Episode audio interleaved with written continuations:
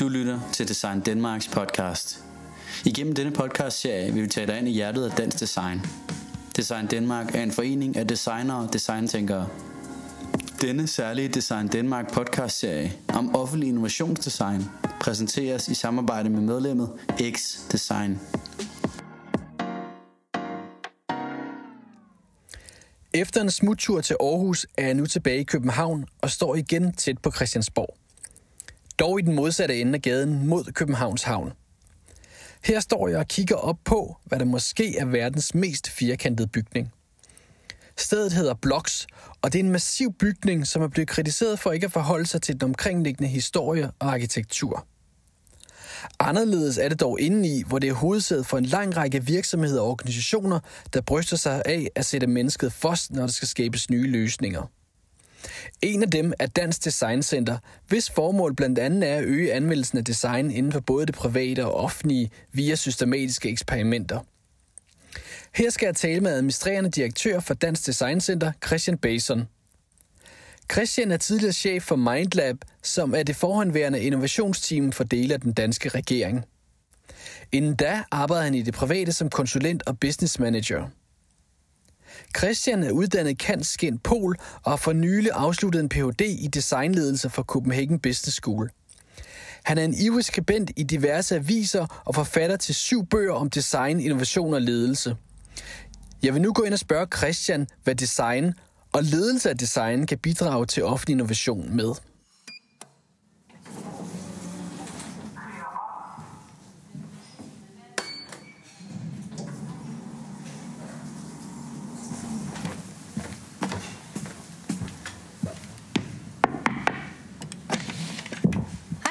Hej, jeg hedder Nikolaj. Jeg skal tale med Christian. Ja, kom ind for. Tak skal du have.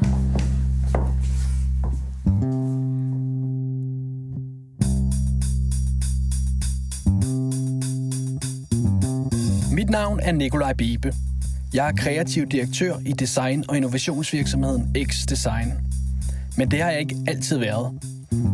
I mange år har jeg arbejdet med offentlig innovation, hvor jeg har været med til at skabe arkitektur, produkter, digitalisering, service, arbejdsgange, processer og kompetenceudvikling inden for stort set alle aspekter af det offentlige.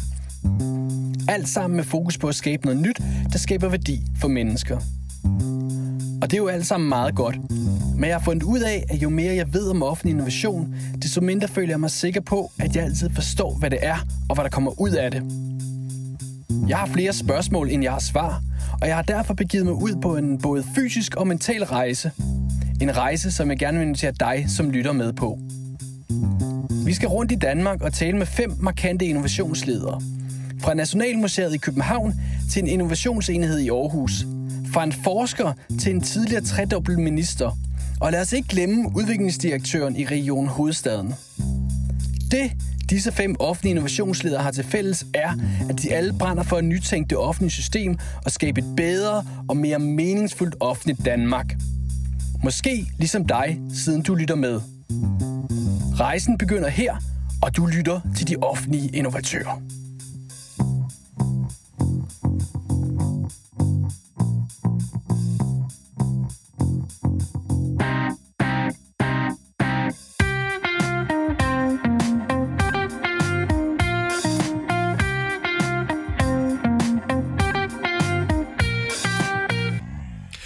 Christian Bason, velkommen til de offentlige innovatører. Mange tak. Christian, hvad er det her egentlig for et sted, vi befinder os? Og hvad er det, der foregår, siden I har valgt at bosætte jer her? Vi befinder os i øh, Blocks på øh, Christians Brygge i København. Øh, det er et relativt stort hus, som rummer Dansk Arkitekturcenter, Dansk Design Center og noget, der hedder Blocks Hub, samt omkring 120 virksomheder, designstudio og arkitektvirksomheder. Og formålet med hele den her bygning, det er at arbejde med nytænkning og innovation i forhold til vores urbane fremtid. Og det er relevant at være her for os, fordi at øh, Blocks er en del af regeringens, Realdanias og Københavns Kommunes satsning på at fremme kreative erhverv og arkitektur og design i relation til byudvikling, og det, giver rigtig god mening, at vi er en del af det. Hmm. Du er direktør for Dansk Design Center, men uddannet i statskundskab for Aarhus Universitet. Umiddelbart ligger design ikke lige for med den uddannelse, så hvorfor beskæftiger du dig med design? Og vil du prøve at beskrive din vej hertil? Jamen helt kort kan man sige, at min vej hertil er, at efter at have arbejdet en del år som øh, managementkonsulent, øh, og hvor jeg brugte min statskundskabsbaggrund ganske meget til at lave analyser og research, der blev jeg nysgerrig på forandring og virkelig også innovation. Øh, I starten særligt i den offentlige sektor. Og øh, jeg blev også nysgerrig på, hvad er det for nogle kompetencer og fagligheder, der er gode til at arbejde med det. Og det viste sig, at øh, det er ikke statskundskab eller økonomi eller jura, som nødvendigvis er de stærkeste faglige discipliner, når det kommer til øh, nytænkning og forandring øh, i vores samfund. Og derfor blev jeg nysgerrig på, øh, hvad design kan gøre. Det fik jeg så mulighed for at prøve af i noget, der hedder Mindlab i en årrække, og nu i øh, Dansk Design Center, hvor mit job faktisk er at fremme brugen af design til at skabe forandring i virksomheder og i den offentlige sektor. Jeg tror, mange umiddelbart tænker på design som noget med smukke, velskabte ting med en god funktionalitet. Men har jeg forstået dig ret, at det ikke alene den tilgang, som du og Dansk Design Center forstår og arbejder med design på? Kan du prøve at beskrive, hvad design er nu om dage? Jamen for det første kan man sige, at design og designer altid har været en del af vores industrielle samfund. Og vi er som mennesker, som borgere, omgivet af løsninger, produkter og services, der er designet. Og det er der ikke noget nyt i. Øhm, vores massesamfund, øh, produktionssamfund har altid trukket på design til at formgive produkter, og ikke kun møbler og stole og, og borde, men også øh, computer, telefoner, øh, i virkeligheden den arkitektur, vi omgiver os med, med, øh, og også i stigende grad formgive de digitale oplevelser, vi øh, om, omgives med. Så man kan sige, at der er ikke noget nyt i design som en disciplin eller faglighed omkring den måde, vi i et samfund skaber og formgiver løsninger på, men det nye er nok, at vi i de sidste 10-15 år er blevet langt, langt mere opmærksom på, hvordan man kan benytte sig af designernes kompetencer og metoder, når det handler om om det, der hedder service design, og når det handler om strategisk brug af design, og når det handler om design for at fremme forandring i organisationer.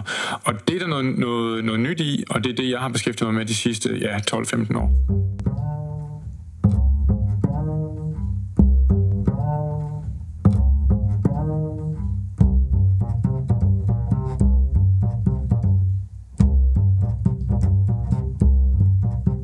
Men hvorfor er det, design er vigtigt at beskæftige sig med for andre end designere? Jo, man kan sige, at designere arbejder aldrig for sig selv, øh, med få undtagelser. Designere har altid partneret med erhvervsvirksomheder, og nu i stigende grad med offentlige institutioner, for at hjælpe andre med at give form og udtryk til deres idéer, kan man sige. Det vil sige at bygge funktionelle, attraktive og også nogle gange meget æstetiske løsninger, som giver værdi til organisationer og til de mennesker, de bruger og de kunder, de øh, servicerer. Og derfor kan man sige, at, at at det at aktivere designernes måde at arbejde på ind i organisationer, også i den offentlige sektor, er der et uh, enormt potentiale i. Fordi hvis man skal være sådan helt firkantet, kan man sige, at design det er forandringskraft. Det er en kreativ øh, arbejdsform, som kan bidrage til forandring. Okay Christian, men så får jeg lyst til at spørge dig. Kan design så også bruges til at skabe innovation med, og hvordan? Ja, altså man kan sige grundlæggende tre ting, og det er også den måde, jeg ofte definerer design på. For det første, når du skal nytænke, så er det nok meget godt at sætte sig ind i, hvad det er for problem, der skal løses. Og design og designer er rigtig, rigtig dygtige til at spørge, hvem har problemet, hvad er det for nogle behov, enten erkendte eller ikke erkendte behov, som øh, brugere, borgere har, og bruge tid og kræfter på at kortlægge, hvem, hvem har det her problem, hvad er det for en adfærd, hvad er det for en kontekst, det her problem indgår i. Det er det første. Det andet er, at designer og designmetoder rummer øh, en kreativ kraft omkring idéudvikling, brainstorming om man vil, evnen til at udvikle idéer, også sammen med andre, og det med at få flere aktører ind til at udvikle bedre og flere idéer på tværs af organisationer, på tværs af borgere og offentlig sektor for eksempel, er der ekstremt meget værdi i. Det er også nogle, der kalder for samskabelse. Og for det tredje, der hvor designere er i deres S, det er, når man skal omsætte abstrakte idéer og løsninger til noget helt konkret. Lad os sige, en offentlig organisation synes, at det kunne være klogt at lave noget med noget netværk for borgerne, så vil designere sige, okay, men hvad skal vi så bygge eller skabe for, at netværk kan, kan fungere? Er det noget digitalt? Er det noget fysisk? Er det nogle manualer? Er det noget træning? Er det noget undervisning? Er det nogle fysiske rammer? Nogle bygninger? Hvad skal vi skabe for dermed at skabe den her øh, løsning, det her netværk? Og, og der kan du sige, at evnen til at arbejde i tredimensionelt, arbejde visuelt, arbejde med at bygge det, der hedder prototyper og teste med, med, med de mennesker, det i givet fald handler om, det er den kompetence, designerne bringer til bordet der. Og det er så en række værktøjer, som du tænker, man også kan bruge til offentlig innovation? Ja, lige præcis. Som, som, som med, det, øh, med de mange, mange eksempler, jeg har arbejdet med selv, og de cases, jeg har set og også forsket i, kan jeg se, at det at bringe designernes mindset og designernes kompetencer og arbejdsformer, metoder ind i store, ofte komplekse offentlige organisationer og offentlige problemstillinger, kan simpelthen udløse en forandringskraft og en evne til at sætte borgerne og borgernes udfordringer og behov i centrum for den måde, vi nytænker på, snarere end for eksempel at sætte systemet i centrum. Vil du så sige, at design er lige med innovation? Design er en tilgang til innovation. Der findes mange tilgange til innovation. Der findes teknologisk øh, innovation og, forskningsbaseret innovation. Der findes øh, branding og markedsføringsinnovation. Og der findes designdrevet innovation. Men det jeg kan se, det er, at uden at bringe designernes metoder ind i innovationsprocesser, så får man rigtig svært ved at sætte sine brugere eller borgere i centrum, og man får også ofte rigtig, rigtig svært ved at samle og bringe forskellige fagligheder sammen om idéudvikling og skabe nye løsninger. Okay, så når du taler om innovation, hvad dækker det begreb så over for dig? Jamen, det har jo øh, skrevet forskellige bøger om, om innovationsbegrebet, og øh, især i forhold til både offentlig og privat sektor. Og øh, jeg forstår innovation som, og definerer det som, evnen til at få nye idéer, gennemføre dem og skabe værdi. Og hvordan adskiller design sig så for det? Jo, man kan sige, du kan jo godt få nye teknologiske idéer og prøve at presse dem igennem i organisationen og få en eller anden form for værdi ud af det også. Det design gør er, at i hele de processer, der handler om idéudvikling, problemforståelse, brugerinvolvering, forståelse for, hvad kræver det at implementere med, på tværs af komplekse organisationer og få de uh, interessenter med og, og gøre noget, der er meningsfuldt for dem, for dem for medejerskab fra dem, og det med at omsætte nogle uh, idéer og teknologier for eksempel til nogle helt konkrete løsninger, der virker for mennesker i praksis, øger sandsynligheden for at skabe værdi. Så grunden til, at du vil bringe design i spil som en metodisk tilgang til innovation er, at designmetoderne øger massivt chancen for faktisk at lykkes med at skabe værdi for dem, det handler om.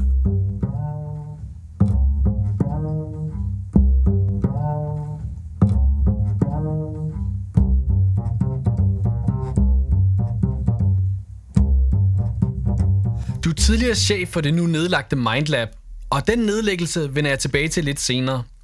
Men Mindlab, der kort kan beskrives som statens tidligere innovationsenhed, og som var ejet af Erhvervsministeriet, Beskæftigelsesministeriet og Undervisningsministeriet, og endda også på et tidspunkt af Odense Kommune, brugte I der design til at arbejde med offentlig innovation? Og hvis ja, har du så nogle gode eksempler, som du kan fremhæve? Jamen, altså man kan sige, at vi arbejdede gennem en, en, en længere årrække. Jeg var der i, øh, i otte år med en stribe af offentlige udfordringer, alt fra folkeskolereform til øh, at lette de administrative byrder for erhvervsvirksomheder og til at, at, at, at gentænke, hvordan kan, kan jobcentre øh, beskæftige sig med at få folk i arbejde og alt muligt midt imellem det. Og i den periode, der byggede vi nogle øh, erfaringer og modeller for at bruge designernes metoder dybt inde i det her offentlige innovationsarbejde. Og hvad kan man sige, øh, case-eksempler, og vi arbejder også sammen med Skatteministeriet i øvrigt, øh, rammer jo alt fra altså hjælpe unge skatteydere til at forstå deres selvangivelser og årsopgørelser, hvordan de skal gøre det digitalt, bedre og klogere, øh, til øh, hvordan kan man øh, nytænke indsatsen over for arbejdsskadede borgere øh, og øh, den øh, behandling, man giver dem eller ikke giver dem, og bringe dem tilbage til beskæftigelse og job igen, øh, og til øh, nye tilgange til at involvere erhvervsvirksomheder i og, øh, og, og lette øh, deres møde med det offentlige og gøre det nemmere for eksempel at registrere en virksomhed eller rapportere øh, til det offentlige. Så, så en lang, lang række projekter og programmer, hvor vi i stigende grad byggede en, en, en profession op, som jeg vil sige langt hen vejen var professionen designbaseret offentlig innovation. Christian, sidste år blev to af Danmarks førende innovationsenheder lukket, og endda på samme tid. Her taler jeg om Innovationshuset i Københavns Kommune og det før nævnte Mindlab. Hvorfor er det, at sådanne innovationsenheder bliver nedlagt? For det første kan man sige øh, i nu Mindlab-eksemplet, at da man først etablerede Mindlab i 2001, der var planen, at det skulle holde i tre år. Jeg kom til efter cirka fem år, og havde i virkeligheden en idé om, at hvis vi lykkedes med det, vi gerne vil, så vil vi også gøre os selv overflødige, for så havde vi jo ligesom lært embedsværket at arbejde på den måde, vi nu gør. Mindlab endte med at eksistere i over, øh, over 16 år, og gennemgik en lang række forskellige udviklinger undervejs. Lykkes I? Og hvad var det da, I lykkes med? Mm, jeg synes, vi lykkedes med at demonstrere øh, værdien og øh, betydningen af design som en tilgang til innovation i den, i den offentlige sektor. Og afsæt var jo ikke design. Øh, vores afsæt var sådan set borgerinvolvering og involvering af brugerne. Og det synes jeg, vi demonstreret på alle mulige måder. Det er der jo kommet en, øh, det har bidraget til en global øh, bølge af labs øh, herunder Innovationshuset i København, som var direkte inspireret derfra, øh, mig bekendt. Men jo også et, et tidspunkt kommer der altid, hvor man spørger sig selv, jamen er det den rette øh, er det så rette svar på den innovationsudfordring, for eksempel det ministerium har. Og øh, den måde, jeg har forstået historien om Mindlabs øh, lukning på, er jo blandt andet, at man ønskede at bygge noget meget mere digitalt.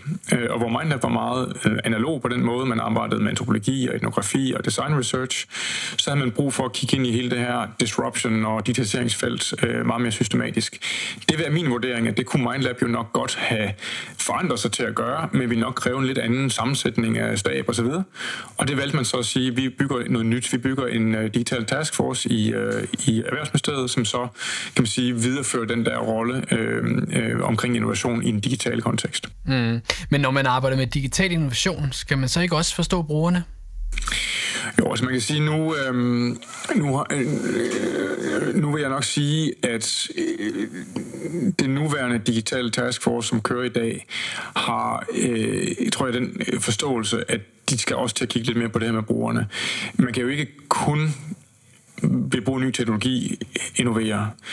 Øh, jeg oplever også, jeg sidder i advisory boardet for, for, for det nye, ikke også, at, at man har nok også brug for at bringe de her værktøjer og metoder, som efterhånden var ret velafprøvet, tilbage i, i uh, virkeligheden i uh, både det ministerium, men også andre steder i den offentlige sektor. Derfor er det også så heldigt, at vi har nu i Dansk Design Center overtaget Mindlabs cases, Mindlabs metoder og Mindlabs, i princippet også Mindlabs navn, sådan at vi kan videreføre det stykke arbejde, som handlede rigtig meget omkring brugerinvolvering, handlede rigtig meget om systematisk idéudvikling, og handlede meget, rigtig meget om at bringe mennesker sammen.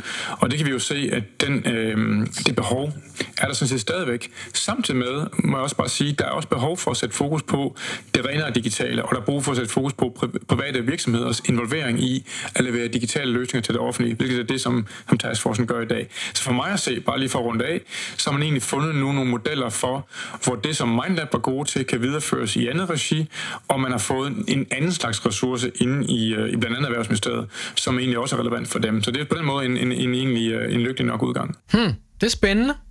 Design kan altså overføres og anvendes af andre end designere.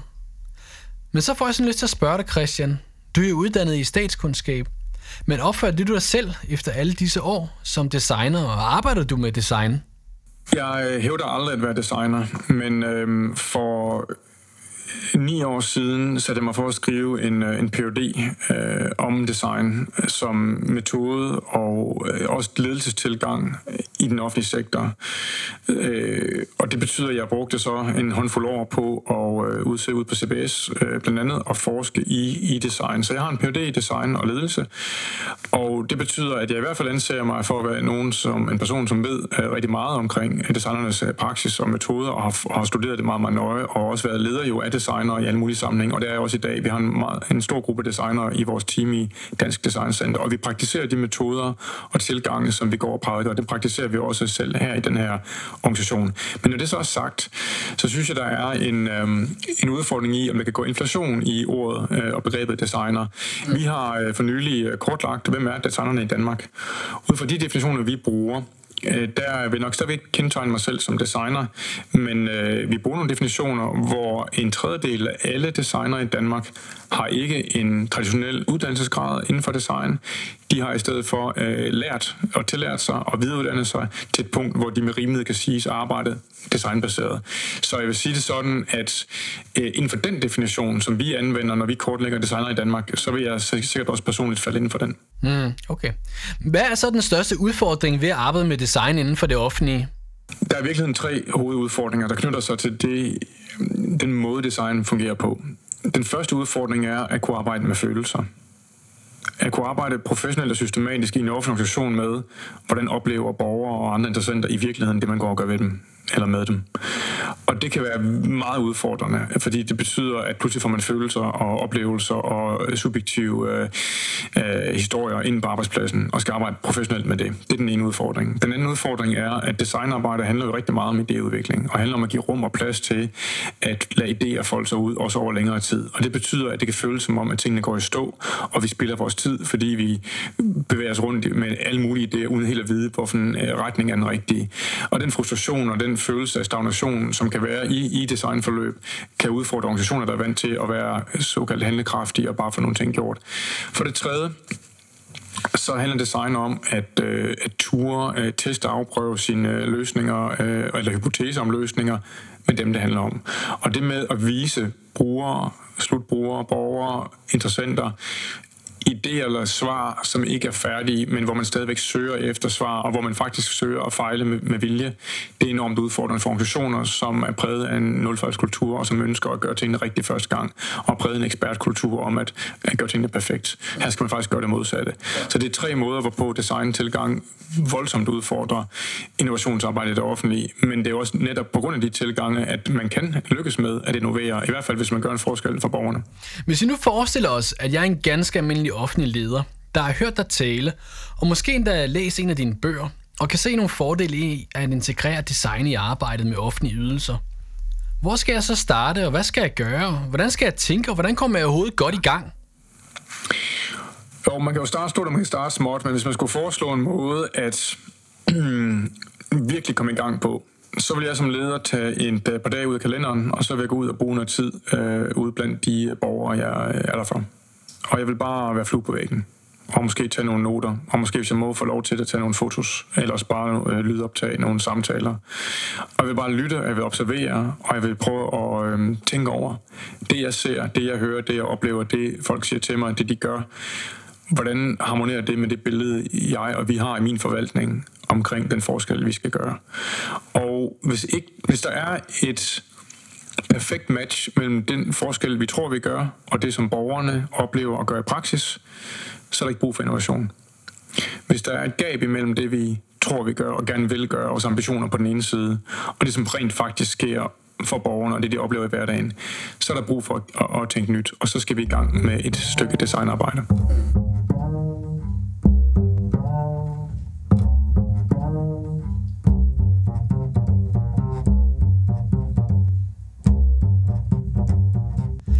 Ting er at skrive bøger og tale om design og innovation.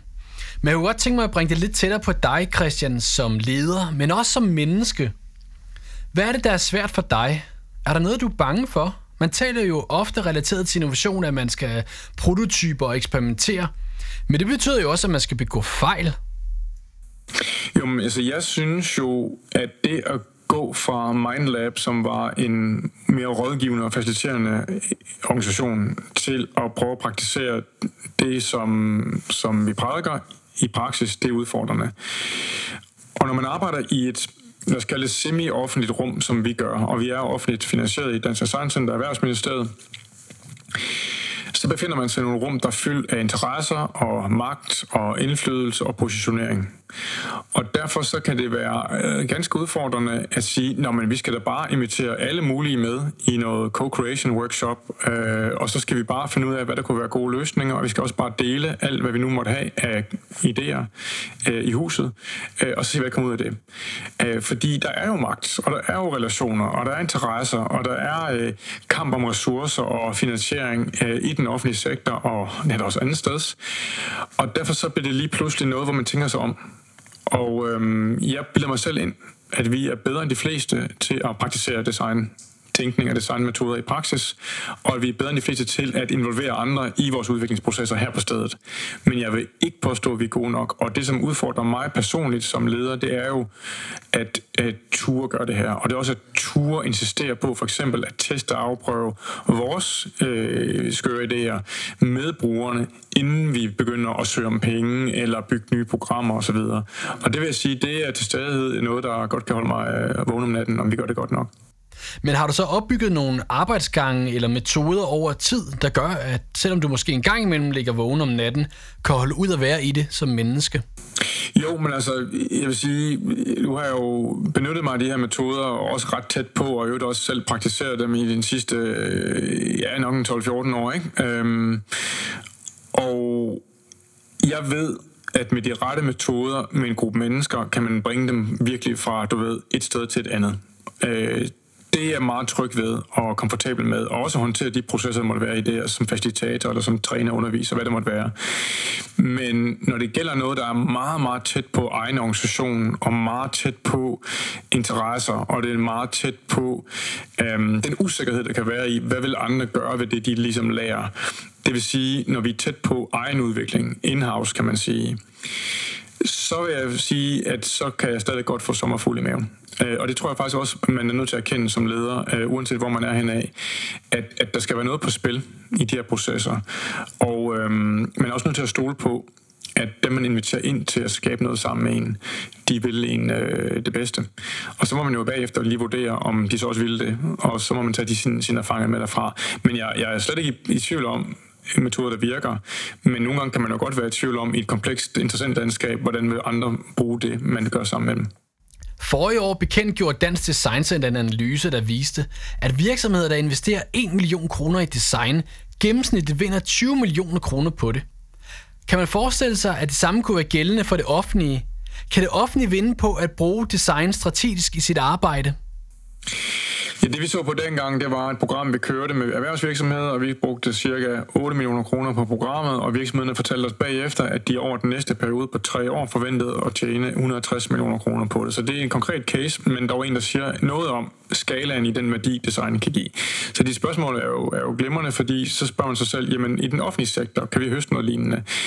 Bundlinjerne i den offentlige sektor er nogle andre, så det offentlige eksisterer jo som regel ikke for at tjene penge, men for at bruge penge på noget, der gør en forskel for samfundet. Så det at måle effekten og værdien af design skal ofte gøres op i, skaber vi social forandring, skaber vi bedre miljø, skaber vi mere tryghed, trivsel, hvad det nu måtte være. Øhm, og, og der kræver vi nok, og har vi nok brug for mere evaluerings- og dataarbejde, øh, end, end der findes i dag. Øh, men når det så er sagt, øh, så i øh, Mindlab-regi lavede vi også øh, det, der hedder business cases på programmer og projekter, hvor der også var øh, i hvert fald nogle, øh, nogle gevinster, økonomiske gevinster i sparet tid og penge. Og vi fandt øh, faktisk også eksempler der, blandt andet et program, der hed hedder branchekode, nye branchekode, øh, registrering for virksomheder, at øh, relationen var cirka 1 til 20. Altså 1 million kroner investeret i det her program, omkring, jeg tror det var 21 millioner kroner øh, sparet. Så det er sådan sjovt nok, er der en eller anden form for indikator i det. Jeg tror ikke, man skal gøre så meget ud af det der 1 til 20. Jeg tror, det kan være meget, meget anderledes øh, data også, ikke? Men, men jeg har set ekstremt mange øh, designbaserede forløb, projekter og programmer, hvor man ser tegn på, øh, positiv social forandring som resultat af arbejdet. Men der er et gab i dag mellem designerne, innovatørerne på den ene side, de offentlige innovatører, og så de offentlige evaluatorer, altså dem, der vurderer effekt og måler på resultater. Og det gab betyder, at den, øh, de to verdeners øh, forskel, kan man sige, betyder, at, øh, at vi efterhånden, altså vi har, vi har ret dårlige effektdata på øh, innovationsarbejde i det offentlige. Ja, det er jo netop noget af det, jeg undersøger med denne podcast. Altså, hvad er værdien af offentlig innovation? Så med din erfaring, mener du der, at effekten kan og skal måles af offentlig innovation? På den ene side i den offentlige sektor er der en hien og søgen efter tal og bevis og evidens og evalueringer, der demonstrerer, at noget det virker. Og fordi der er så mange akademikere og, og veluddannede mennesker i det offentlige, så kan vi rigtig godt lide den snak og den, det fokus på evaluering. Og derfor giver det også mening at sige, at vi skal evaluere offentlig innovation, vi skal have tal på, vi skal have data på osv. Det skal vi også. Men min egen erfaring er også, at du kan sådan set komme med alle de fine tal og data og effektmålinger, du nogle gange vil. Hvis beslutningstager det offentlige af personlige årsager eller politiske årsager ikke kan lide det, du kommer med, eller ikke synes, det passer ind i en bestemt politisk retning, så er det faktisk fløjtende lige meget. Det må man bare sige. Og derfor er jeg nok en lille smule pragmatisk i min, øh, og det er blevet med årene, kan man sige, i min tilgang til det her med effektmåling osv. Jeg tror, der er rigtig meget, der handler om giver det her mening. Er det relevant? Er det den rigtige timing? Er det politisk, musikalt? for beslutningstagerne, og så kan man få lov til at gøre mange spændende gode ting. Og er det ikke det, så kan man komme med alle sine evalueringer, og det er fuldstændig lige meget. Kan man så bruge design til at skabe de omstændigheder, der skal til for at lykkes med et innovationsprojekt? Det, som design tilbyder, er en efterhånden ekstremt veldokumenteret systematisk tilgang eller sæt af tilgange til innovationsarbejde, som tilbyder måder at involvere borgere på, tilbyder måder at involvere medarbejdere og ledere på tværs af komplekse organisationer på, som tilbyder fremdrift, som tilbyder træfsikkerhed i form af test og afprøvning. Og hvis man blot følger de ret enkle opskrifter, vi efterhånden kender, så er der langt større sandsynlighed for succes med et offentligt innovationsprojekt end nogen som helst anden metode eller tilgang, jeg kan komme i tanke om. Hmm. Innovation i det offentlige kan nogle gange måske virke lidt fremmedgørende for de, som udfordres af det. Hvad kan design gøre for både disse medarbejdere og borgere? Jamen, det er jo rigtigt, at mange øh, synes, at innovation er et mærkeligt ord, og nogen tænker også, at vi skal innovere, men faktisk skal vi effektivisere, og måske handler det om, at jeg skal finde ud af måder, hvorpå jeg kan gøre mit eget job overflødigt på. Ikke? Øhm, så selvfølgelig er der noget retorik, vi skal være forsigtige med, og i innovationsarbejde er effektivisering og øget produktivitet ofte også en del af bundlinjen, men, men, øh, men ofte er det jo ikke den eneste, og ofte handler det om, at, øh, og bør handle om at gøre en forskel for borgerne, øh, og nogle gange kan det også dreje sig om at få tilført flere ressourcer til det område. Ikke?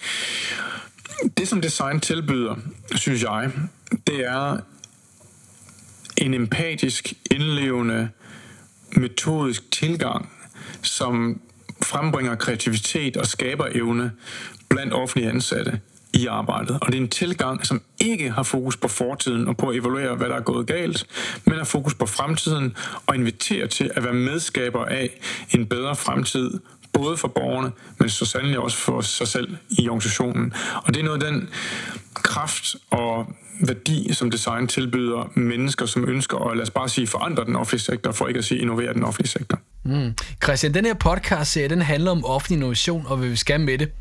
Nu får du 15 opsummerende sekunder til at forklare, hvorfor design er vigtigt og skal anvendes i offentlig innovation. Jeg tænder mit ur. Nu, værsgo. Design er vigtigt i offentlig innovation, fordi det er måden, hvorpå vi kan involvere borgere, partnere og vores kollegaer i at skabe løsninger, der virker for mennesker. Det klarede du på 10 sekunder. Godt gået. Christian Basen, tak fordi du vil være med i de offentlige innovatører.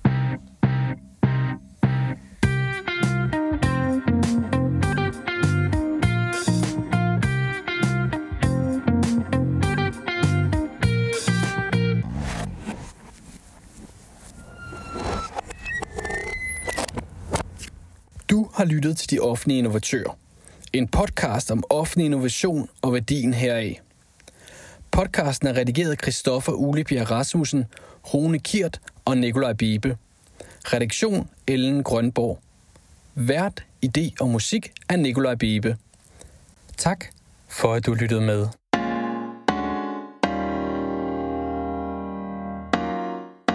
Du har lyttet til Design Danmarks podcast. Design Danmark er en medlemsforening, en brancheforening og en alliancepartner. Vi arbejder for at formidle design og effekten af design. Design er værdiskabende, design skaber konkurrencedygtighed, og design er et værktøj, der skaber positive forandringer i hele værdikæden. Læs mere på www.designdenmark.dk og husk, at du kan følge os på Facebook og LinkedIn.